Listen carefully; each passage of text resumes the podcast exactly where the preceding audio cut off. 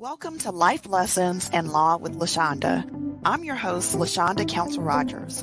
In each episode, we have authentic and entertaining conversations about the impact of the law on women. You can find this show on my website, www.thecouncilfirm.com, and on YouTube, LinkedIn, Facebook, Apple Podcasts, Spotify, and more. Now, please join me in Life Lessons in Law with LaShonda. Hello, everyone, and welcome to Life Lessons in Law with LaShonda. And well, I want to say welcome back because I know you all have been tuning in.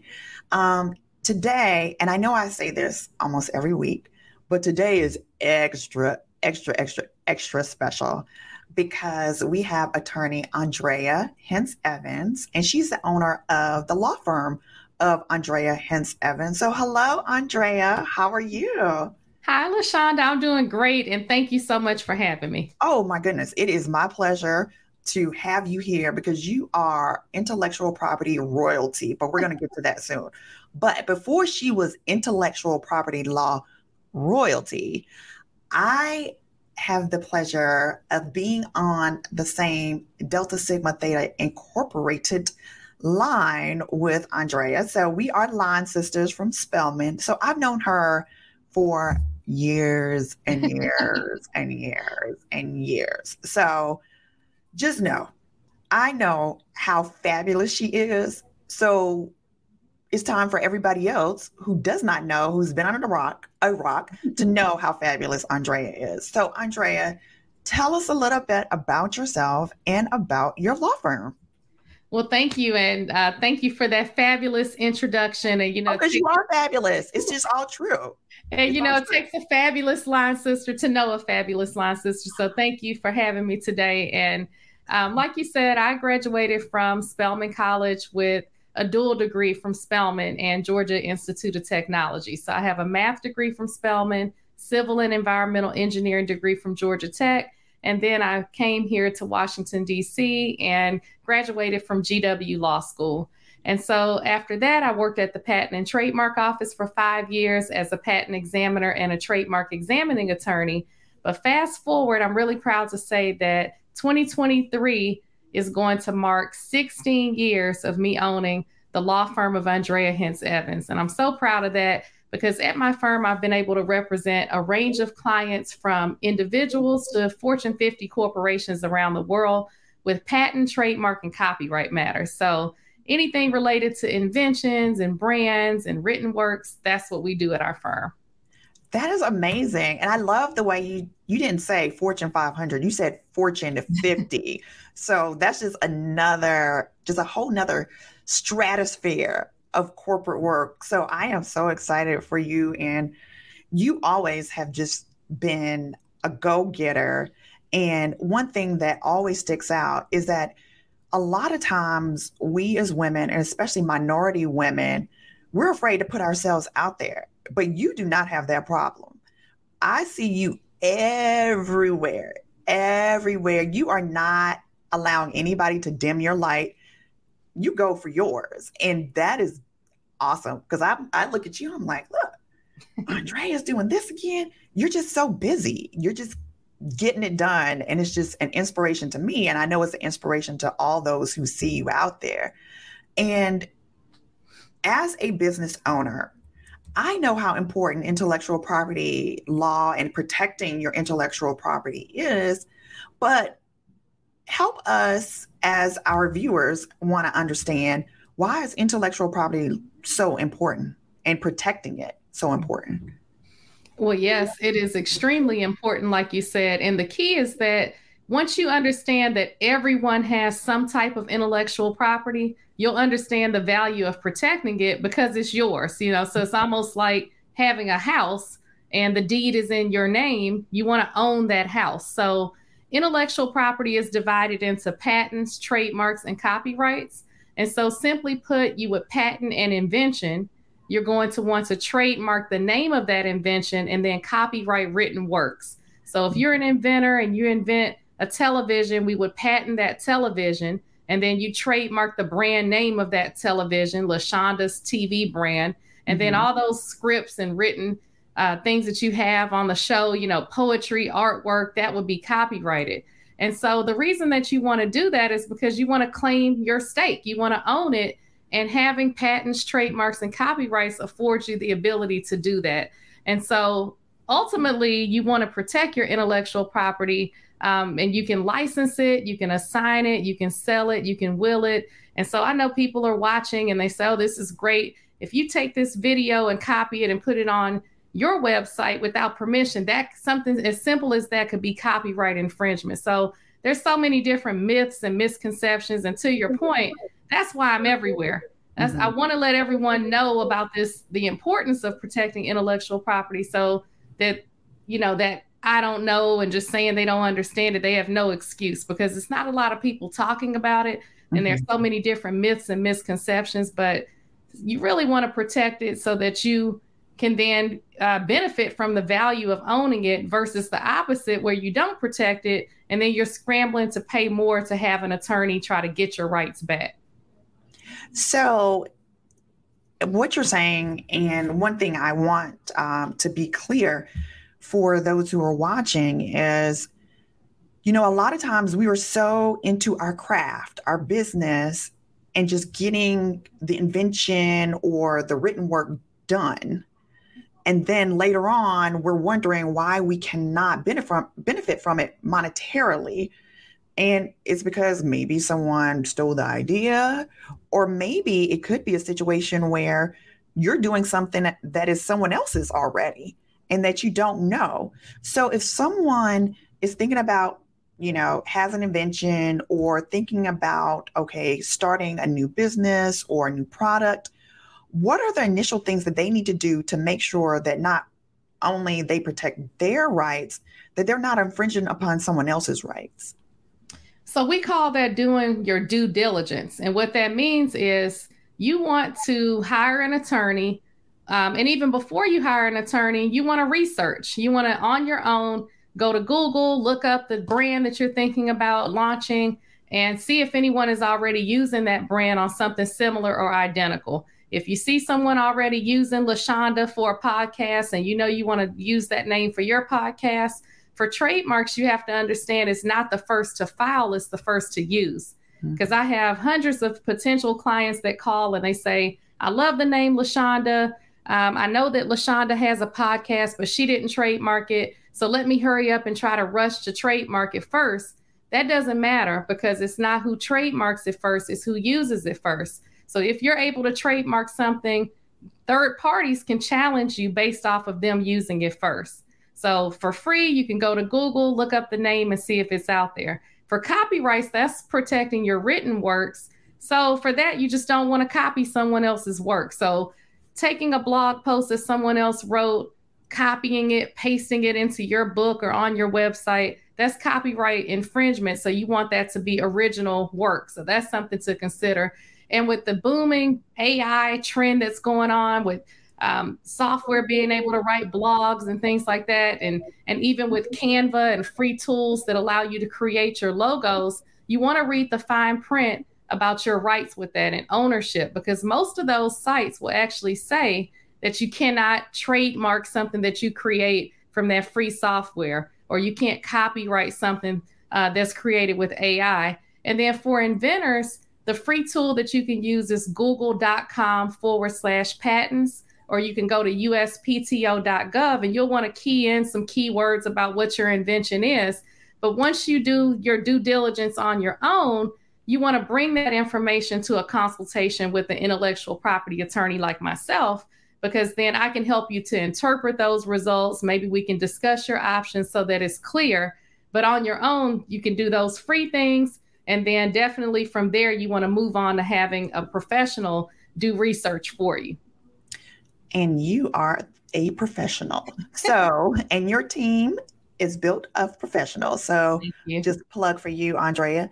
So, I want to just get some real life, real world examples. Now, I know this is a very, very old case, but it's it is a true example of the importance of intellectual property.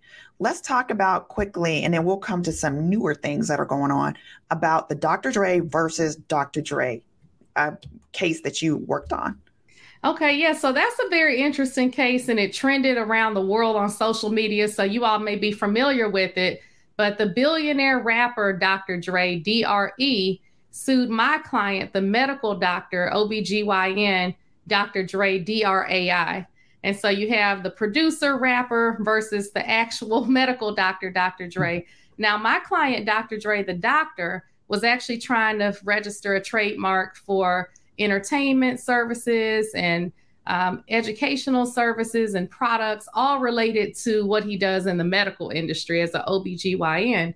Well, for trademark infringement, uh, what the standard is, is what we call a likelihood of confusion. Mm-hmm. So, does the trademark sound the same? Does it look the same? Does it have the same commercial impression? So, Dr. Dre, the rapper, said, Hey, cease and desist. Our names sound the same. You're trying to uh, play up my name and make profits off of my brand. And so, as trademark lawyers for Dr. Drai, the doctor, we fought back and we ultimately won that case to say, look, um, you're not in the same industry. Right. Uh, consumers aren't going to be confused. And when it went viral, LaShonda, the memes were hilarious because the memes were saying, hey, what does this mean? You know, and somebody said, oh, this means that uh, the rapper can't look at vaginas and the, you know, uh, gynecologists can't rap, you know. So it was just yeah. funny little memes like that. But it wasn't an open and shut case. But what I do like about trademark law is a lot of it is somewhat common sense. So sure. I can be LaShonda for a law firm. You can be LaShonda for a shoe company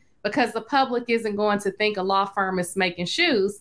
But when a trademark becomes famous, like Oprah is a famous trademark, Oprah for a media company will be confused with Oprah for shoes because as consumers, we know that Oprah's not making the shoes, but we've seen, you know, uh, rappers and athletes stamp their names on shoes. So you mm-hmm. have to still mm-hmm. be careful. So if you're out there thinking, wow, this is something that I'm interested in, I am an entrepreneur, the strongest type of trademark you can create is one that you make up. And that should mm-hmm. make sense. If you create a word like Google was a word that they invented or sort of created on their own, that's a fanciful trademark. That's the strongest trademark. You created it. And if someone else is using it, it's more likely they copied it because you created it. But as you know, some people don't want a brand that they have to create a word. So then they take a word like octopus or apple, uh, which can be a common word and generic for a fruit or the animal. But then octopus for a law firm becomes a strong trademark because it's mm-hmm. arbitrary. Right. So things to think about. But with that Dr. Dre case, I think it really was enlightening uh, because it opened up America's eyes to say, wait, that's his name. Um, and you actually can trademark your name, but it has to be for products and services. So mm-hmm. you can mm-hmm. be born with this unique name and someone else can trademark that name. And that means that you can't use that name for products and services. And when you think about it, some of your favorite brands are probably someone's name, Ralph Lauren, Oh. Louis Vuitton, you know, those are names. And so that's someone's name, and you can't stop their mother from calling them Ralph Lauren. Right. Trademark it for clothing and things like that. That means that you can't use it. So think about Chanel. Chanel um, is a name. Yeah. so if you want to put your name Chanel on purses, that's going to be a problem because they already have it registered. So you can't just trademark a name because you like it you want to think about how you plan to use it, what products, what services, and then you want to complete that trademark process. Because imagine, and this is the stuff I can't talk about because it's settled, you know, and um, we signed a, an agreement to not discuss it because it's settled. But just think about names that you have and imagine you trademark it and a company wants to use that name they have to pay you for that. Right. You know, you have the right to sell your trademark. So it's a small price to pay, but it can be very lucrative in terms of the reward when someone has to pay you for it or license it to use it. Wow, that's interesting. So let's fast forward. You were recently quoted um, about a dispute with the Ravens, uh, the football, um, yeah, football team, and it involved the phrase or mark "Charm City." Tell us a little bit about that. So that's another one that kind of alarmed individuals in the community because there are a lot of cities that have nicknames. And so mm-hmm. Charm City is the nickname for Baltimore. And so it surprised the media and the community when the Ravens said, hey, we're going to file a trademark application for Charm City. And so let me just explain kind of what that means in plain English because people say, well, we live in Charm City. How mm-hmm. can they own the rights to Charm City? So remember, once you choose a name, you then have to identify products and services that you're using it on or intending to use it on. So you can still say, I live in Charm City, I love Charm City, but they're trying to register it for t shirts, Charm mm-hmm. City. You look in the tag, it's going to say Charm City, the hang tag. And so it's interesting because we talked about that spectrum of trademarks going from strong to weak. So, strong is a word you make up. Well, a descriptive term like Charm City becomes very weak. And so that means there are a lot of Charm City bakeries, Charm City mm-hmm. jewelry company. So if they're able to register that trademark, it's going to be a weak trademark and harder to enforce because they're used to others using that descriptive name to describe their products and services. But what's interesting about that is if you've ever been to Charm City and you're touring around, there are a lot of shirts and products that already have Charm City on it. So it remains to be seen that no one filed a trademark for it. But remember, mm-hmm. I said it's not the first to file, it's the first to use. So it's going to be interesting to see if these vendors that are in Charm City that have been doing business for years will dispute this trademark to say, wait a minute, you're not going to be able to get a trademark on shirts for Charm City because we're already using it. So it remains to be seen, and we're following that case. Oh, yeah. And especially in that case, how do you determine who was first to use it? Well, you know, as business owners, and this is something that a lot of businesses don't like to do, but you have to keep good records. So the mm-hmm. government, when you file applications, they aren't asking for your receipts. You're going to sign a legal document to put the dates that you've used the trademark. Now, when you're in a dispute, though, that's when you go through discovery, and discovery is a process where you're asking questions and trying to kind of lay your hand out with your evidence. And at that time, that's when they'll say, okay, well, show me your receipts, prove that you used this for 20 mm-hmm. years. And it has to be continuous use. So that's something to think about um, as women, you know, you may start a business, have a baby, say, I'm going to take off for 10 years and raise my child and then come back. Well, the clock stop, stops once you stop.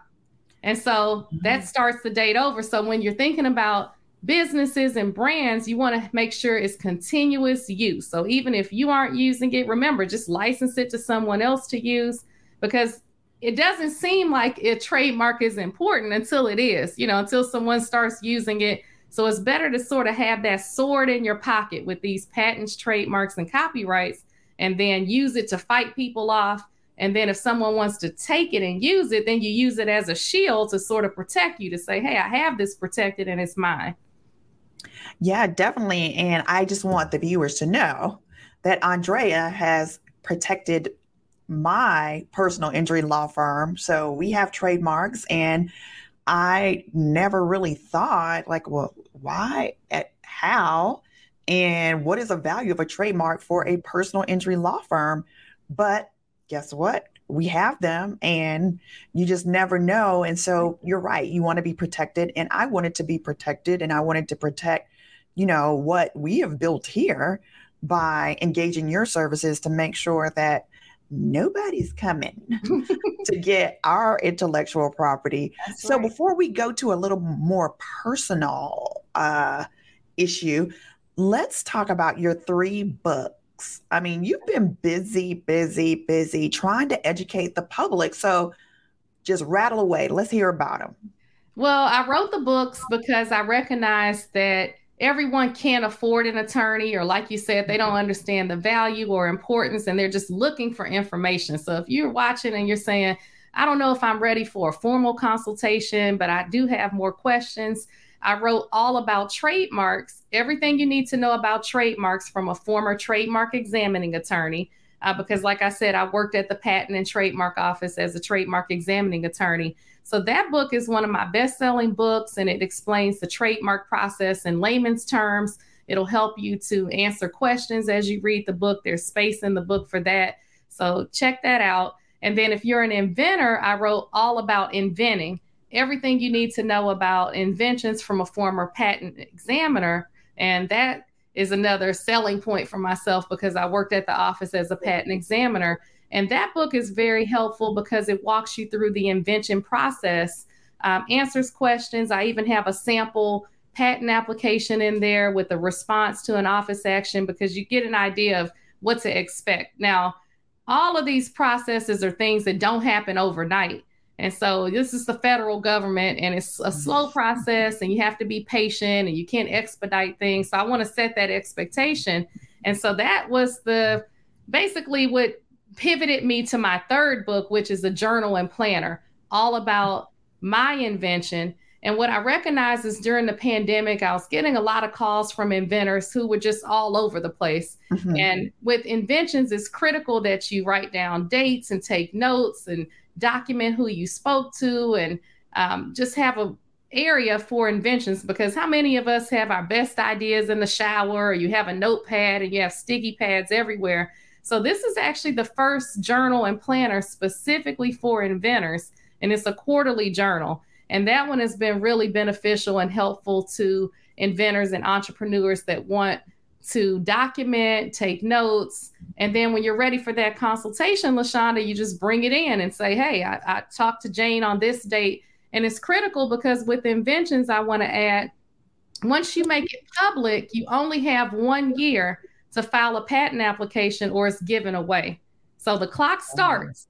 Yeah, and so that's why it's written as quarterly. People say, "Well, I want a whole year," and I say, "No, you don't have that much time." Like you know, the problem, as you know with business owners and entrepreneurs, everyone has an idea, but they don't act on those ideas. So I'm hoping yeah. that once you see how much you've done in that quarter, you're like, okay, let me take action and try to get this done. And I love that we have a full year ahead to make things happen. So get started. Wow, that is amazing. And you're so busy, but you wear so many hats. Obviously, business owner, you wear the hat of wife, you wear the hat of mother. So I want to talk to you about uh, a topic that I will be very much following very soon because I have a child who is about to enter high school, and you have a child that is currently in college. Yeah. So I know this doesn't have to do with IP, but tell us a little bit about that process of preparing your child for from high school to college.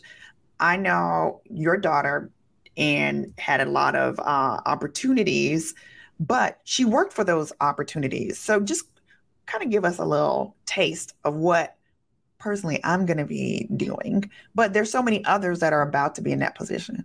Yeah, and, and you know it's it's a fun phase of life, and just like businesses don't necessarily come with instructions, at least you can kind of take a class and have resources. And kids definitely don't come with instructions. So I'll tell you, Lashonda, I'm taking it day to day, uh, but I cannot be more proud of my children and I'm really proud that basically with my daughter, what we did is kind of just patterned what I did as a child, um, which is that I come from a family of scientists and engineers. So my mother's an engineer, my aunts and uncles are engineers, and I had exposure at an early age. So, you know, mm-hmm. that's not normally a female, um, you know, minority dominated industry, but I was always told I was smart.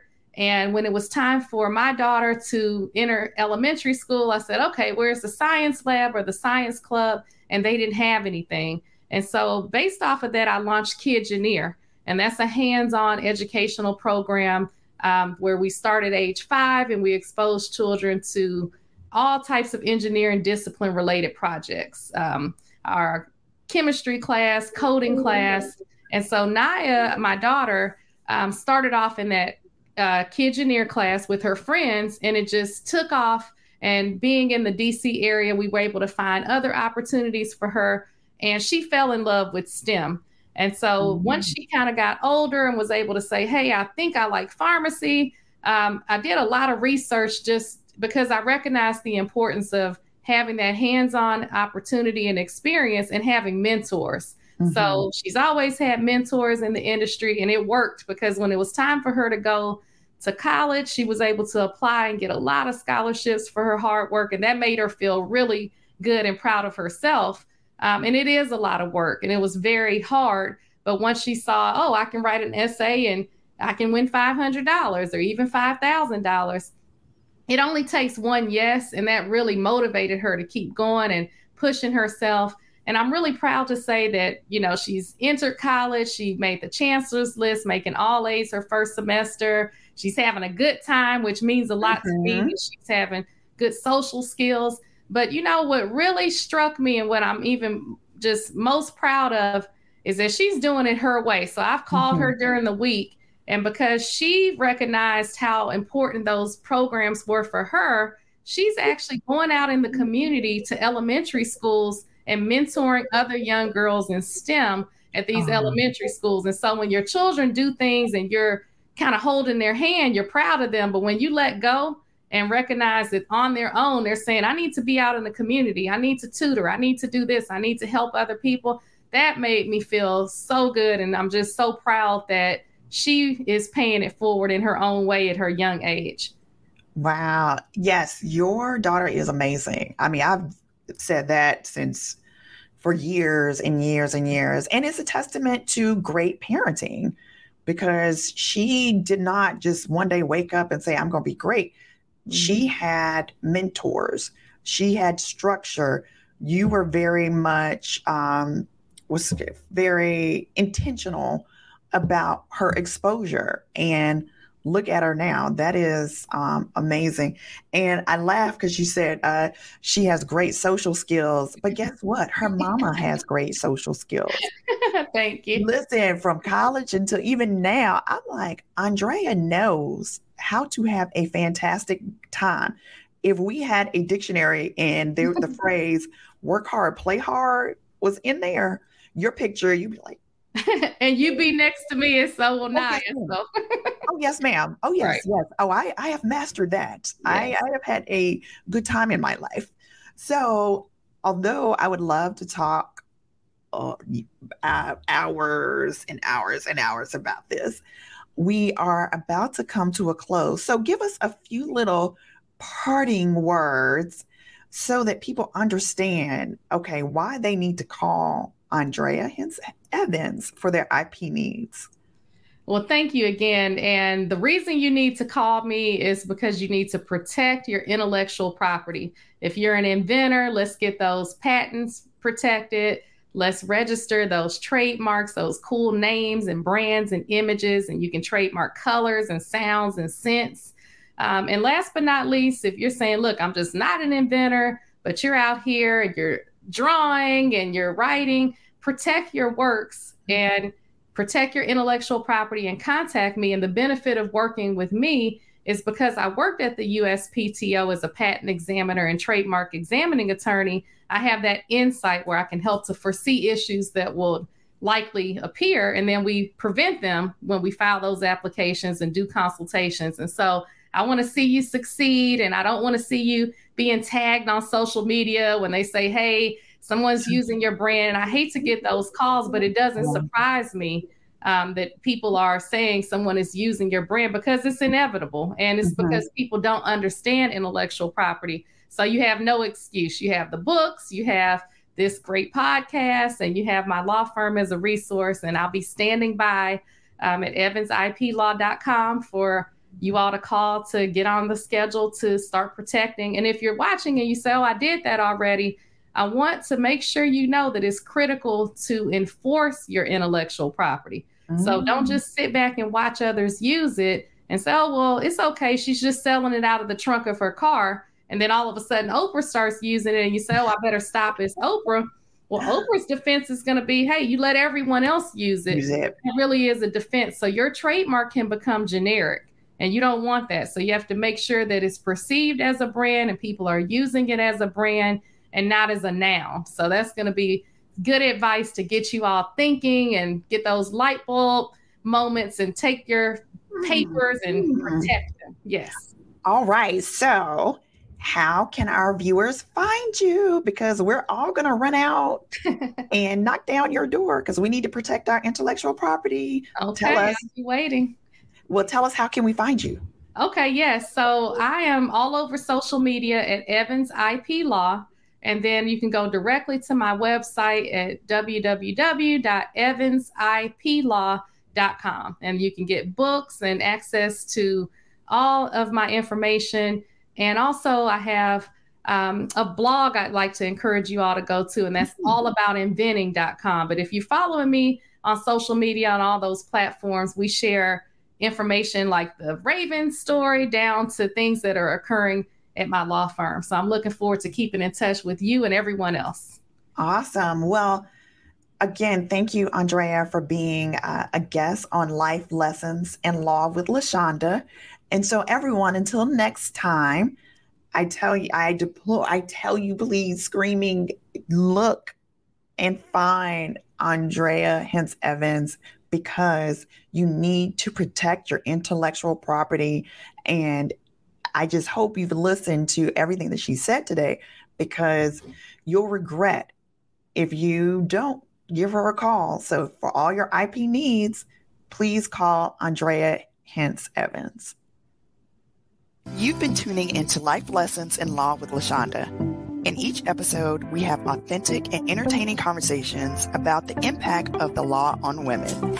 I hope you'll join me each time.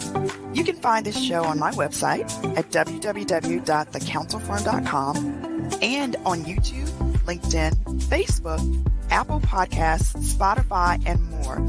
We appreciate your positive comments and reviews. And don't forget to share this show with others. I've been your host, LaShonda Council Rogers.